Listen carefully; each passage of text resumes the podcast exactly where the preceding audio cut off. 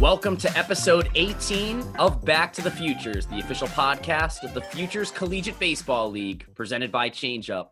I'm Matt Satilli. I am joined, as always, by my co host, Owen Shadrick. Owen, great to see you tonight. You got some new swag featured in this episode. How you doing? I'm doing great, Matt. Yes, I do have the new Futures League polos. I'm really excited about that, and I'm really excited for you all to hear this episode with Buddy Dwayne. Yeah, the 2019 Defensive Player of the Year in the Futures League, current member of the Brockton Rox, joins us. And Owen, you saw some great baseball this weekend. Walk us through what you saw. I did. So Friday night, let's talk about the Worcester Bravehearts for a minute. Cole Chudoba set the single game Futures League strikeout record with 15. Unbelievable performance by him. And the next night in New Britain, which I attended, Danny Torres hits a single in the top of the ninth to give the Bravehearts a 4 3 win unbelievable weekend for the Bravehearts. Yeah, that's awesome. And it was your first time in New Britain. How'd you enjoy that stadium? I loved it. They do a very, very good job over there, and that's quite the stadium. Yeah, it is. I was over there Friday night. I saw the Bees win a one nothing game against Brockton in extra innings. There were three putouts at the plates that New Britain recorded. It was an awesome game. Andrew Kane stayed hot. He walked it off in the tenth. And then today, Sunday afternoon, game one of the doubleheader, New Britain wins in a home run derby that goes three rounds against Westfield. That had to be one of the deepest that one of those ever went. It was a great weekend in baseball, and we have an awesome interview, as we mentioned, with Buddy Dwayne. So without further ado, let's get on into that. Here is Buddy Dwayne. At this time, we now welcome on a very special guest. He was named the 2019 Futures League Defensive Player of the Year. He was also first team All FCBL in 2019, and he was a Futures League All Star last summer. It is Buddy Dwayne of the Brockton Rox. Buddy, thanks so much for joining us on the podcast. How you doing today? I'm doing pretty well. Thanks for having me on today. Yeah, it's great talking to you, our uh, second Brockton player, in addition to Andy Terrio. So, once again, welcome. Thank you. To get right into it, how have you felt about your play so far this season as we're about two or three weeks in? Um, so far, I mean, as a team, uh, we we kind of putting up a lot of runs or or we're giving up a lot of runs.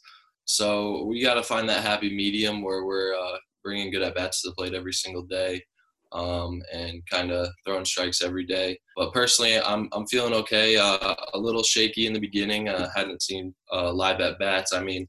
I've seen live like sandlot games, but it's a little different when you're under the lights. So I started a little slow, but I'm I'm getting my feet wet and I'm feeling a lot better at the plate. I'm uh, I'm excited to uh, finish off the season strong though. So let's talk about your offense for a minute. Your Brockton Rox offense, that is. Last weekend, you guys had 50 runs in a four day span. How did you guys manage to put up that many runs, and how do you keep that offense rolling going forward? Well, I think the secret about a lot of those runs was uh, Coach Getty took BP and uh, some of our guys' gear, um, and ever since he touched their gear, I think they I think they went like 17 for 20 last week together. Um, that's uh, Joe Bramante, and uh, Andy Mara. They went off last week. They they kind of carried us on the offensive end. Um, but I mean, part of it is just having the first person of the game have a good at bat because um, good at bats just get contagious. You know, the more pitches you see, you know what the guy's got. Um, so I think we got to work a little deeper into counts. I think that's what we're doing well recently, and I think we should keep that going.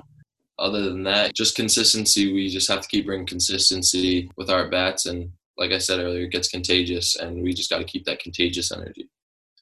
So, do you think it's going to be Getty taking BP in equipment every once in a while, or it's just that one time was good enough to keep momentum rolling? I think he's going to have to take BP at least once a week because um, we slowed down last game. Not many hits from us. So uh, hopefully he can get in the cage today. I'm trying to let him wear my batting gloves, hopefully. Yeah, well, it's a quick turnaround for you guys um, coming off a loss against New Britain. So we're chatting on Friday afternoon. Once again, you guys are in New Britain Stadium tonight taking on the Bees.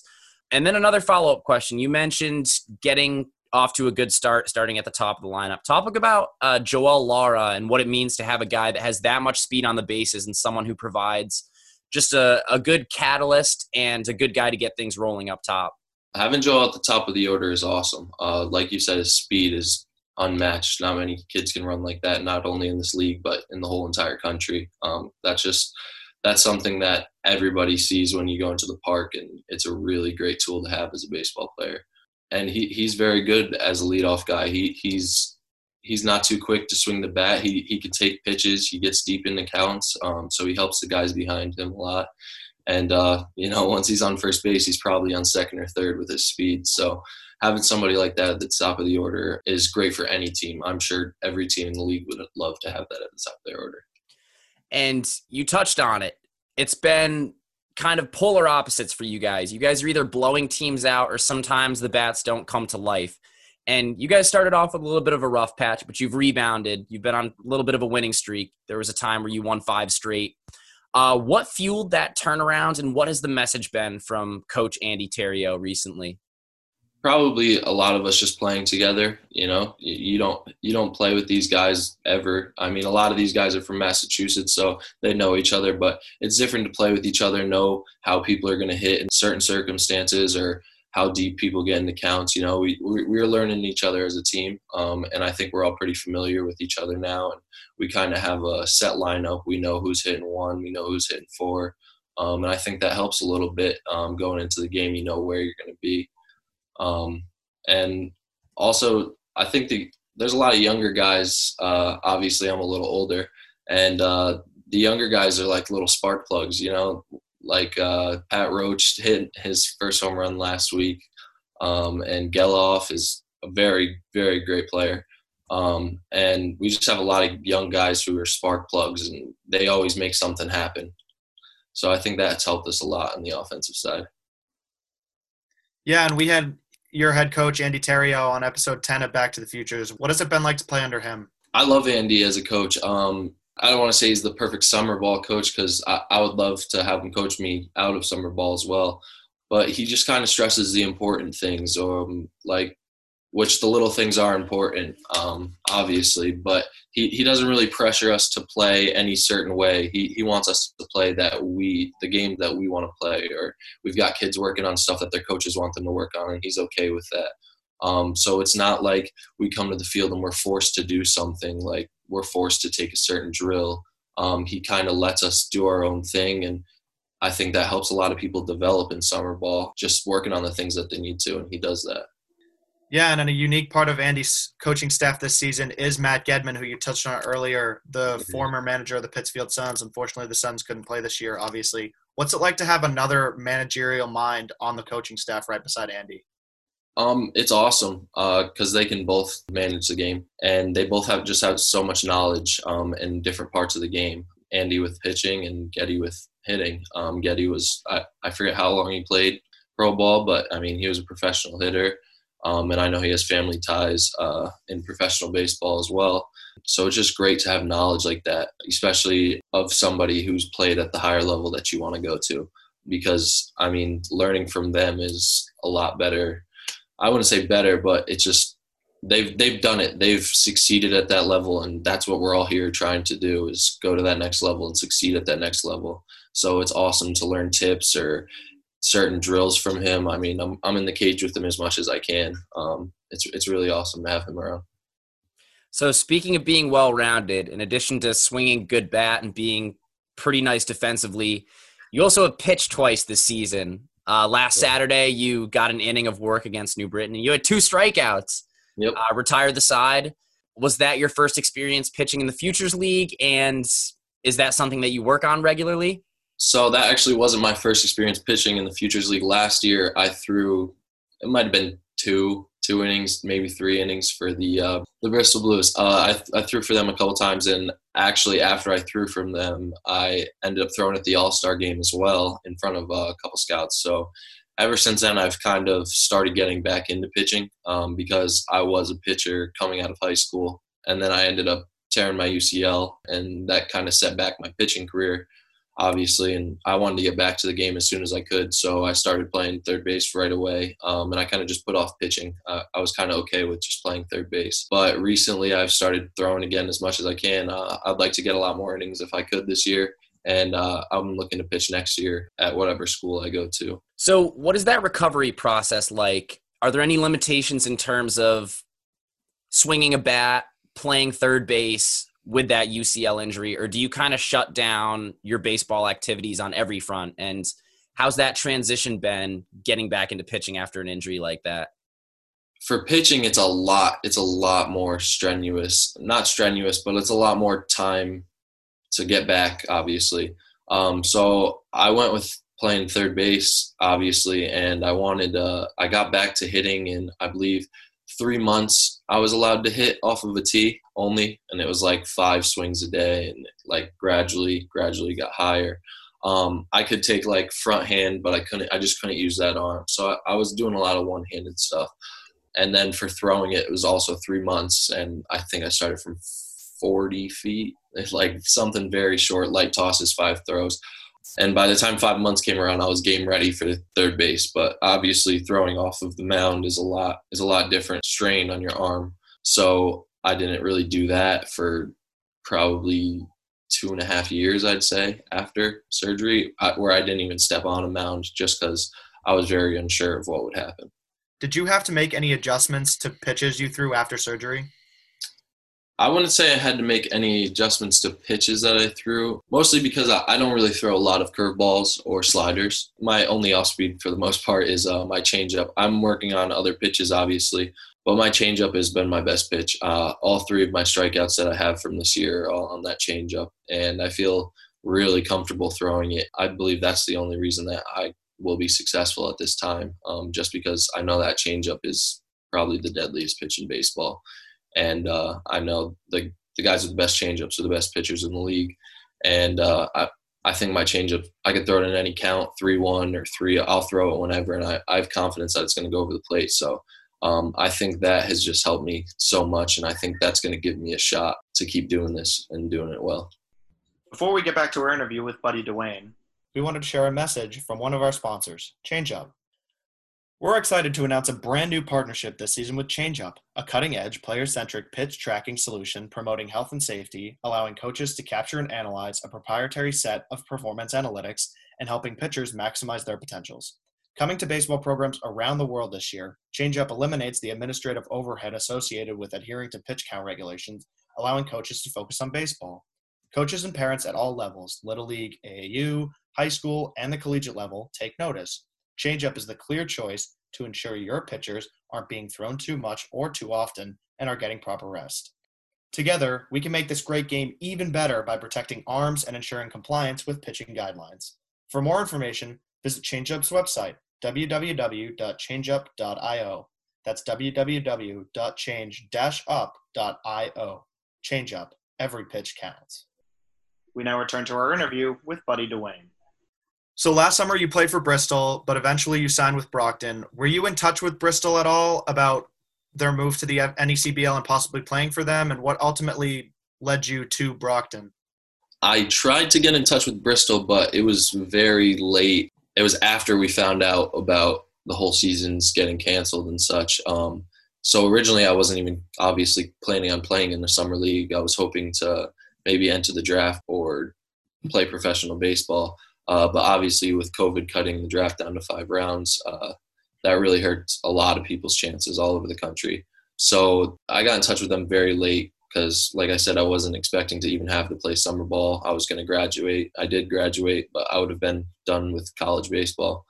So when I got in touch with Brockton, actually, um, my former head coach from Montville High School, uh, Phil Orby, he has ties with the Brockton GM Tom Tracy, who is also from Montville, Connecticut, which I was unaware of. Um, and they were seeking out uh, another third third baseman, possibly first baseman. And I mean, they were open to having me throw because I mean, every summer ball team always needs another arm, so that's just a plus for both of us. So you're not especially close to Brockton either. You're a Connecticut guy. So what has that commute been like in that schedule? And also, do you feel like you play well at Campanelli Stadium after having some experience there last year? The commute, it's two hours there, um, which it, it, can it can be a little too much sometimes. But it was just for the first couple weeks. They actually found me um, a host. Jack Fox, one of the other players, he had hurt his hamstring or his calf muscle, so he just showed up, I believe, yesterday. Um, so I'll be able to move in with him um, and stay uh, a lot closer up in Brighton, Mass. But the two hours has been a little brutal to start, but I'm happy that I'll have somewhere closer to stay. And uh, I actually only played in Brockton once last year, so I was a little unfamiliar with the field, but I love the field. I mean, it's awesome. It's it's a professional field. It, it doesn't get much better as playing field wise. So I love it, and uh, I don't think I have any uh, any special powers there or anything, but uh, I I like it when the wind's blowing out at nights. Yeah, Tom Tracy told me at the first Brockton practice that Brockton is the second windiest city in America. So nice little nice little fun fact for you. I didn't Great listeners out there. so speaking of Brockton and your guys' roster, you've played with plenty of talent on that roster. What's it been like to play alongside guys like Joe Bramonte and Jake Gelof, among others? Um, it's awesome. I mean, summer ball is always a fun time. Uh, you meet people who obviously are doing the same thing as you. Uh, they just want to play baseball and they want to play it at a higher level. But it's been awesome to play with those guys. I mean, Joe's got a, a really great swing. Um, he absolutely crushes the ball to right center. Um, he can pull the ball, but he really doesn't have to because a lot of guys aren't going to come into him. And Gelof, he's he's he's going to be a stud. I mean, he's young. He already is a stud, but uh, he's got a lot of tools. Um, and I mean, a bunch of guys on the team can do a, lot of different things uh, very well, and it's it's good to see all of them. Do you try to provide any kind of advice throughout the season to guys like Gelof and Pat Roche who are going into their freshman year as you've done the Futures League circuit before and you've played college ball for a number of years? I try to, yeah. Uh, nothing too crazy because I mean, a lot of these guys they're they're here for a reason just like I am. So like I wouldn't ever try to change somebody's swing or change somebody from doing something that they've been doing their whole life. But yeah, the little things, uh, maybe like just field placement or just talking more in the infield or different relay signs, just a little things that could help help these kids. Um, which I know they'll be successful and they'll learn from a lot a lot of other people bigger than me. So I'm not worried about helping them too much. And from your lineup to your rotation, what's it like to have a guy like Nick Sinacola, who we had on episode three of this podcast, at the top of your rotation, just dominating? That's that's awesome. I mean, as a baseball player, you love to see a pitching performance like he brings almost every time he's on the field. Um, and I know he's very successful at the University of Maine. I'm pretty sure I've seen him get the Player of the Week a bunch, probably in his conference. Um, but I'd never really met him or anything, or even got to see him pitch in person um, and it's pretty special. I mean, he's got he's got this swagger where he you want to know if he's down 15 runs or if he's up 15 runs. He he's kind of always in control of his own his own mind and his game, and I think that's why he's a special pitcher. And he's got a little funk to him, um, and I think he'll definitely be successful at the next level. And let's flash back to last season. You mentioned you played with Bristol. What was it like to play with them? You were named Defensive Player of the Year. You were named First Team All FCBL. You were an All Star. You hit 285, four doubles, 25 runs, 21 RBIs. How did you feel you played last summer? I think I played very well last summer. Um, I mean, I could have played better off, obviously, offensively, but I love to showcase my defensive abilities. I think that showing them off definitely helped me um, a little bit, getting my name out there, just because offense does speak a little more loud than defense does now these days. So it was it was nice to get that award, but I mean, I'm always trying to get my swing better, um, and I'm trying to be more offensively sound. But playing with Bristol last year was awesome. The environment was kind of just like being at home. I love the coaches, every single one of them. Um, I could talk to them about anything, whether it was off the field, on the field, and even the the owner. But it was just it was just a great environment. Like it was like home, and I got to play with guys from Central, and I got to meet people like Brandon Miller, who's at St. John's um, Tommy Hughes, who plays on the New Britain Bees this year. Just a lot of people who I'll stick with and talk to probably for the rest of my life, like a lot of the guys on my team now with Brockton. So you took home that award, 2019 Defensive Player of the Year.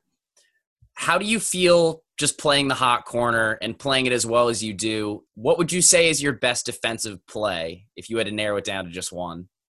I think the hot corner, it's not easy, but it's just it's almost mindless because it's just like you've got no time to think. It's just go. And I think part of the reason that I'm so good at that is just because it's that's why it's just go and uh, it's easy for me uh, just because I've been doing it my whole life. Um, I think that part of the reason I got it last year um, honestly is because of our pitching. I got so many ground balls last year. I think I was highest, like up there for like putouts. We got a lot of ground balls at third base, which aren't common. Um, so that helped me get the award just from being able to make so many plays. The craziest play I've ever made. I made a pretty pretty nice play this year. It was Worcester at home barehanded play. It was right to Gelof. He kind of took a couple steps back. It was it was a high chopper, and I uh, came across and barehanded it quick. But I'm not really sure. I, have made a bunch of crazy plays. yeah, well, let, let's not discredit that play. That's quite impressive. Any any way you put it, right there. And last season, you went deep in the playoffs with the Blues, making it all the way to the championship. What was that like? It was a fun experience. Obviously, you know, some people say, oh, they don't really want to be there for the playoffs. I know a lot of everybody's heard that story if you're working with summer ball. But I mean, once you make it there, it's like you don't want to put in all those hours and not win at this point. It's just like you wasted a whole summer at that point. So it was it was fun. Um, it stunk that we lost in the championship because you know, like I said, you put in all those hours with those guys, and it'd be nice to just have something to remember that summer by uh, for the rest of your life. But I mean, either way, I'll remember the time that we had there, and uh, I mean, I I would love to go try it at another championship this year. I mean, that's what I'm here for. I want to play baseball and I want to win. So I'm excited. Awesome. And yeah, speaking of winning, take us through that semifinals matchup last year with North Shore. You guys went down one nothing early and then won the final two games to advance. You went three for five. You had three RBIs in game two and added an RBI in game three. What was the mentality of the team after game one, and how did you guys rebound? After game one, we were kind of down a little bit. I mean, three game series are so quick. You can be out so quickly uh, as opposed to a seven game series. But we just came to the park the next day and we were just trying to have fun, you know, because it, would have been our last day together. So, you know, you're just trying to have fun with the guys around you. And we had, we had a lot of fun and we put up a bunch of runs against them. And my performance, uh, I just, win or go home situation. I, I feel like I play better in those situations always. I don't know why. I just, I think that I'm just a little more focused, which I should always bring the focus, obviously. But when you're going home or or winning, you you always got to try your hardest. And I mean, it's not trying my hardest, but I just I just feel a little more locked in when when I'm in those situations. Like it's me versus this guy, and I'm gonna win every single time. Yeah, that was certainly a fun series to follow, and obviously you guys came out on top, so that was great. This year we don't have an All Star game, unfortunately, but we do have a Scout Day, which is another important part of the All Star game. What will that be like, and how will you value the Scout Day this year? I will value every Scout Day with eh, like everything, like it's like it's my last chance to show anything. Um, because especially I just turned 23 this past week, um, and I'm gonna be older, so that Scout Day, if I if I can get anybody to notice me and and want to take a chance on me, then I need to do that. Um, so I'm going to bring everything I can to the scout day, offensively, defensively, and obviously on the mound too, because all it takes is one one opportunity. And so the scout day will be highly valued. Well, uh, you said it was your birthday this week, so happy birthday! Thank you, I appreciate it. Hey, you're welcome. Uh, so transitioning into your play at CCSU, Central Connecticut State University, for those who might not know, where did you feel like the team was at when your spring season was cut short? We're struggling a little bit, but I think that I've played on a lot of teams, and I think this one was going to be like the most most special team. Uh, just a lot, a lot of raw talent from young guys who were given the older guys to run for their money at all their spots. Like these guys, you could plug them in wherever you wanted. Um, and the pitching, we had again young guys who they just lights out, like Anthony Mazzucato, who was the pitcher of the week, I, I believe, one week. Um, and then there's just guys like Brandon Fox, who's older and he just knows how to pitch. He can control a baseball game and he can keep you in a baseball game. And then we had the bats. Like there was there was no argument about that. We had the bats from one to nine. Everybody could hit in that lineup. Uh, I would I would have put this team at going and given a team a real run for their money at a regional. Uh, so it stinks that next year the team won't be the same. There's going to be a couple different guys uh, leaving, obviously, but it would have been a real special team. And let's talk about your junior season for a minute. In 2019, you started 54 games, you hit 286. You ranked second on the team with 58 hits. You had nine doubles and two home runs. How did you feel you played during your junior year? I think I think I played well when it mattered. Um, I didn't obviously 286 is not an awful season, but uh, I went through one stretch where I think I was like two for 70, um, and that'll kill that'll kill a season's average very easy. So, but when it mattered, I mean, we played so well. Uh, we had to come back and win two games against Bryant in the championship. And Bryant's always a very good team. They're powerhouse. They can hit, they can pitch, they can do it all. So coming back from that was so special. I mean, nobody thought we could do that, and we did. And then going down to the regional, and we gave every team a run for their money, whether it was Arkansas, TCU, or California. And it stunk that we just beat California because we were right in those other games. And to win a regional, I mean, it would it would be real special. So I wish that could happen, but it, it was amazing playing against those teams um, and playing well and just showcasing what a team like Central Connecticut has that you know nobody even knows not nobody but a lot of people don't know who we are um, so it was nice to get that recognition and put central on the map for baseball at least for you to make that claim that this 2020 team would exceed what you guys were able to accomplish last year is saying a lot. In that nec championship game you were down one game to nothing. You were also down in game three. So it was 2-1 going into the bottom of the seventh and you guys came back for a 3-2 win. What was the attitude like in that dugout and just you know you stepping up your game when it mattered most?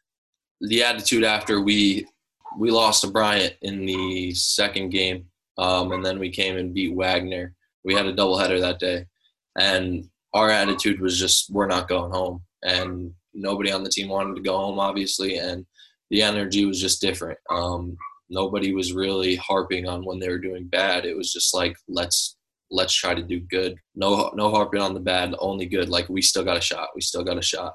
And our defense propelled us uh, to get that victory, and our offense just made a late break, and we got a home run, and we came back in that game and ended up winning. Um, it, it was amazing. Uh, the slash slash bunt we got to get the the game winning run in. We never run slash bunt in practice ever. Uh, we've never practiced it. And I think Tosh had been struggling trying to get bunts down. I think he was like two for 20 on the year. But I mean, it didn't matter because he, he made the play when it mattered most. And we won that game uh, because of that coaching decision and because of our execution. And just because we had that, we're not going home attitude. And the prize that you guys got after that win was pretty sweet. You guys went down to Fayetteville. You had a tremendous postseason. You talked about it earlier. You were named to the Fayetteville Regional All Tournament team as well as the NEC Championship All Tournament team. And over that stretch at the NECs, you were eight for 17 with a team high six RBIs. And then you had a double, a triple, and a home run down in Fayetteville, home of the Arkansas Razorbacks. So, what did it mean to perform that well on that stage and even getting a win over 24th ranked Cal at the time?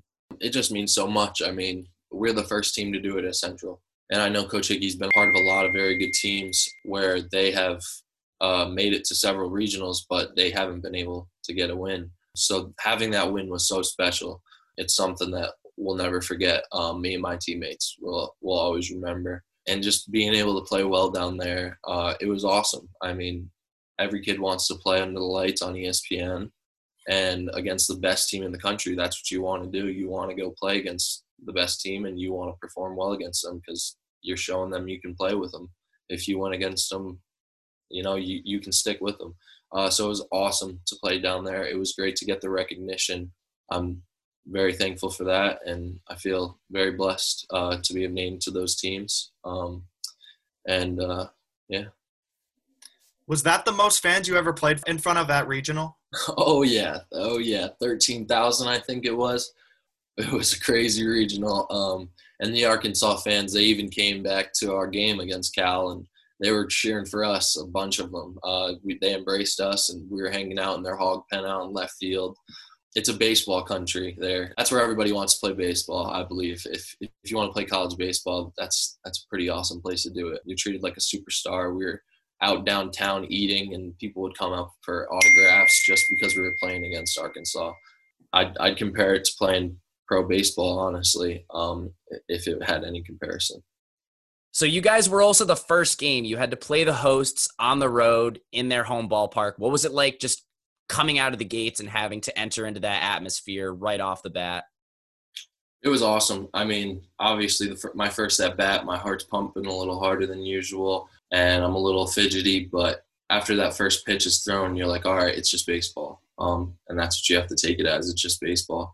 Uh, obviously, it's the same win or go home attitude but it's it's just baseball, and when when you play like that, you probably play a little better because you're just having fun. You're not trying to stress, and you just let your body do what your body's supposed to do, uh, like you've been doing your whole life. And buddy, baseball was not the only sport that you excelled at. It's the one you're working at now, but uh, at Montville High School, you were the athlete of the year there. You also earned all conference honors in basketball for three years and played football and soccer. Talk about that diversity in your own athletic experience and what it was like playing there and excelling as well as you did. It was fun. I I'm a competitor. I just like to I like to compete. I I like to try to beat somebody at something. Um, it's it's a fun experience. I mean, you get your adrenaline going, and competition just brings out different sides of people. Um, so I love doing it, whether it was basketball, baseball, so- soccer, or football. I mean, basketball was probably one of my first loves, uh, so I, I had to stick with that through high school. We weren't the best basketball team in the state, in Montville, um, but uh, I just I love playing basketball. Um, it's just something I, I, will go shoot hoops by myself if I have to. It's just something fun to do. Um, and then football, it's I just wanted to try it. Um, I, I, never really played when I was younger, youth wise, but something about being under the Friday night lights of a high school football game with everybody in the town there watching you. Uh, just very special experience, um, especially when I was pretty on, on a pretty good football team uh, where we made it to the semifinals and uh, quarterfinals uh, in football. So that was it was it was fun experience. Um, and soccer was something I just always wanted to try. Um, it's just so hard to do. Like you can't just pick up can't pick up a soccer ball and kick it around um, and do it as well as a soccer player could do it. It's just it's very difficult to do. Um, so I was sitting in class one day and our soccer coach came in to my class and he asked me if I wanted to play soccer and I was I was like, yeah, sign me up. Uh, I had already decided I wasn't going to play football. Um, I was a little cautious because I had some lingering injuries playing football, and I was going to play college baseball that year, and I just wasn't looking for another injury that could set me back um, and hurt me for baseball. So I decided to play soccer, and the soccer program at my school is very, very, very well run. Um, and a lot of kids like to play soccer in my town. So I was fortunate enough to make it to, I believe, the quarterfinals or something like that. And I got to lead the state in least goals given up because I had a really good defense. So it was it was a fun year playing soccer. That was, I'll never forget playing soccer. That was something I wish I played my whole life, and I, I kind of still wish I could play all those sports. Um, just because it, it, makes you a different type of athlete to be able to do all those things. You're working different muscles um, in different sports, and just to be able to do all of them, I believe would help you. But it does pay a price. Um, I do, in hindsight, sometimes wish I devoted a lot more time to only baseball. Um, but obviously, as a kid, you got to experience things and you got to learn.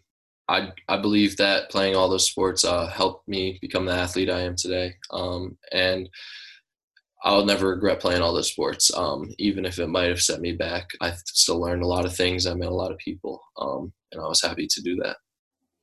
So, from the stat that you just mentioned, least goals allowed, it seems like you were a goalie. Yeah, I uh, I played goalie, um, which pretty similar to third base. Honestly, just stop the ball from getting by you. It's a, little easier because you can just punch it out of the way instead of having to catch it. But sure, uh, as a former soccer goalie myself, how did you feel like that adjustment was? Having to navigate that footwork, especially if you have a ball kind of right next to you on the ground or in the upper corner, it requires a little bit more range than playing third base, I would imagine. Oh, definitely uh, a little more range. Um, a lot of it is just like placement. Obviously, you'd know as a goalie uh, where you've got to be um, when the ball's in a certain spot. And there's a lot of knowledge um, at at the school, like I said, soccer wise. And I had a couple of good goalie coaches who worked with me day in and day out. All I would do is goalie drills while the rest of the team's running. I'm just doing goalie drills. So uh, it, it was it was very tough in the beginning, uh, especially just learning the angles. Um, but once I got the angles down, it was just all about being an athlete and again competing. Don't let them score a goal. Don't let it get by me. Yeah, hey, defense just runs in your blood, I guess. yeah, uh, I guess I'm just a defensive specialist. That's what I say. there you go. And before we move on to our final segment, do you have a message for Rox fans as we enter week four of the season? I'm sorry that you guys can't come out and watch the games. Um, it stinks that the beer garden got shut down. Uh, hopefully, we can open up by the end of the season and get you guys back in there. But thank you for everybody that's supporting from home um, and on the FCBL stream. It means a lot if you guys are purchasing that and watching us. And let's finish off strong, Rox. I love it. It's been a great partnership with Blue Frame. And as a reminder, once again, you can stream any of those games, fcblnetwork.com. We got purchase instructions there. Uh, so, buddy, this has been awesome so far. We got one final segment for you. It's called Quick Hits. It's presented by Zephyr, the official on field hat of the Futures League. Zephyr, high quality and innovative design since 1993. So, as I mentioned, we have a few more questions for our audience to help to get to know you a little bit better. Is that cool with you? All right, sounds good. All right, awesome. Favorite teammate you've ever played with in the Futures League? Favorite teammate in the Futures League. Oof, that's that's a tough decision right there. Um, We've had a couple guys name multiple ones. So if you don't want to be put on the spot that much, or if you don't want to leave anyone out, a couple is fine as well. Well, all my Bristol Blues boys, uh, my boy Griff Schneider, uh, he's from uh, Wagner, and Brandon Miller. I love that kid. I'll just leave it at those two because I'll go all day. Uh, but all my everybody knows who they are, who I love them. So don't don't be disappointed. Absolutely. This this Back to the Futures question is not the be all end all. If they're if they're your boys, they already know it. Favorite opposing ballpark in the league that you've played at? Favorite opposing ballpark, um, Nashua. I love it there. It's it's a cool little stadium. It's got a short porch. I haven't hit one out there yet, but I'm looking forward to it. Plenty of chances left this year. Now, what's your walk up music? Whether it be at CCSU, anything you had last year, something this summer? My walk up song is uh, Sunday Best by the Sacrifices or something. Uh, I found it on TikTok. Pretty good at All right, our first TikTok walk up song on the podcast series. Whatever works, whatever gets it done. Favorite big league team? Red Sox, Boston. When we're recording, it's opening night tonight. Get hype. Baseball's back at Fenway. I might be streaming at the press box in New Britain Stadium while catching a little little Rox bees on the side. Favorite uh, professional player? I would have to go with uh, Cody Bellinger. I just love the way he plays. Um, he's a stud. His swing's amazing. Now, what brand of bat and glove do you use? Um, currently, I'm using a Tater bat. Uh, fielding glove, I use Wilson. Tater bat, Wilson glove. And but shout out to Brown Bats, my uh, my uh, former teammate from Central, Brown Bats. I have a couple of his bats. I I might have broken them, so I don't have them anymore. But shout out to Brown Bat. What brand of cleats do you wear? I actually have Nike cleats, Adidas cleats, and I think I have a pair of New Balances. But Nike Nike are my favorite. Nice. And how about a baseball nickname? It's it's tough to have a nickname when your name's Buddy. um, Buddy Biceps. What do you Any curl? rel- What do I I can I can curl like seventy, or like two or three, maybe blow my blow my my bicep out. But it's more than me. Not saying much, but saying something. Any relation to Benny Biceps? Just yeah. and then how about any superstitions? I don't really have too many superstitions, um, but I before every at bat or every pitching performance, I uh, I just say a couple words to my friend who passed away this past year. And numbers. You were number five at CCSU. You were number 15 in 2019 at CCSU, and you were number 13 for Brockton. Any reason for those numbers? Um, so coming into college, I wanted to be number nine. Um, that's always been my number. Um, but Coach Charlie Hickey has number nine. So close second was number seven, and I got the jersey and I tried to put it on, and it barely went past my waist. It was it was a medium, so I had to switch to 15. And I kind of I wasn't mad at the number, but uh, then this past year, uh, my like I said, my friend had passed away, um, and he wore 13 at our school. So I kind of wanted to.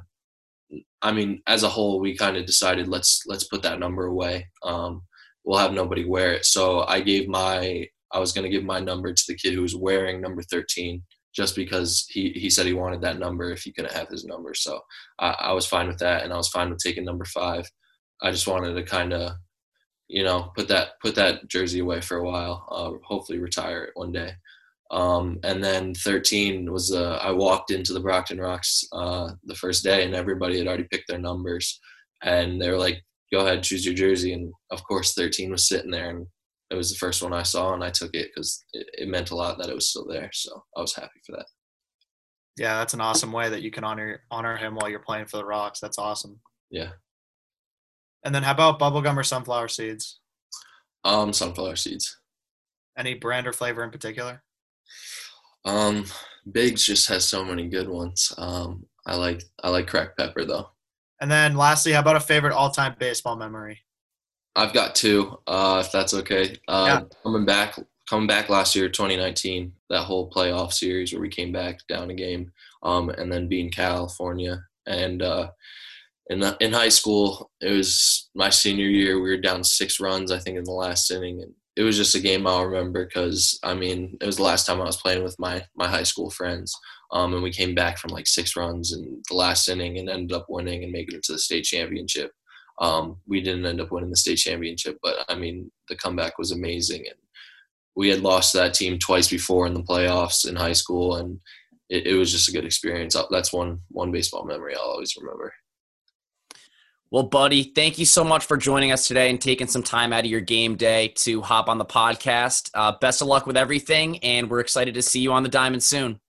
Um, thank you guys for having me on. It was awesome. Um, I'm excited to get back out in the field today. And uh, again, thank you for having me on. Um, it was a pleasure, and I'll see you guys soon. So, this has been episode 18 of Back to the Futures, the official podcast of the Futures Collegiate Baseball League. We got new episodes coming out every Monday and Thursday. Make sure to subscribe to our podcast. We're streaming on iTunes, Spotify, SoundCloud, and YouTube. Thanks for tuning in. We'll see everyone soon.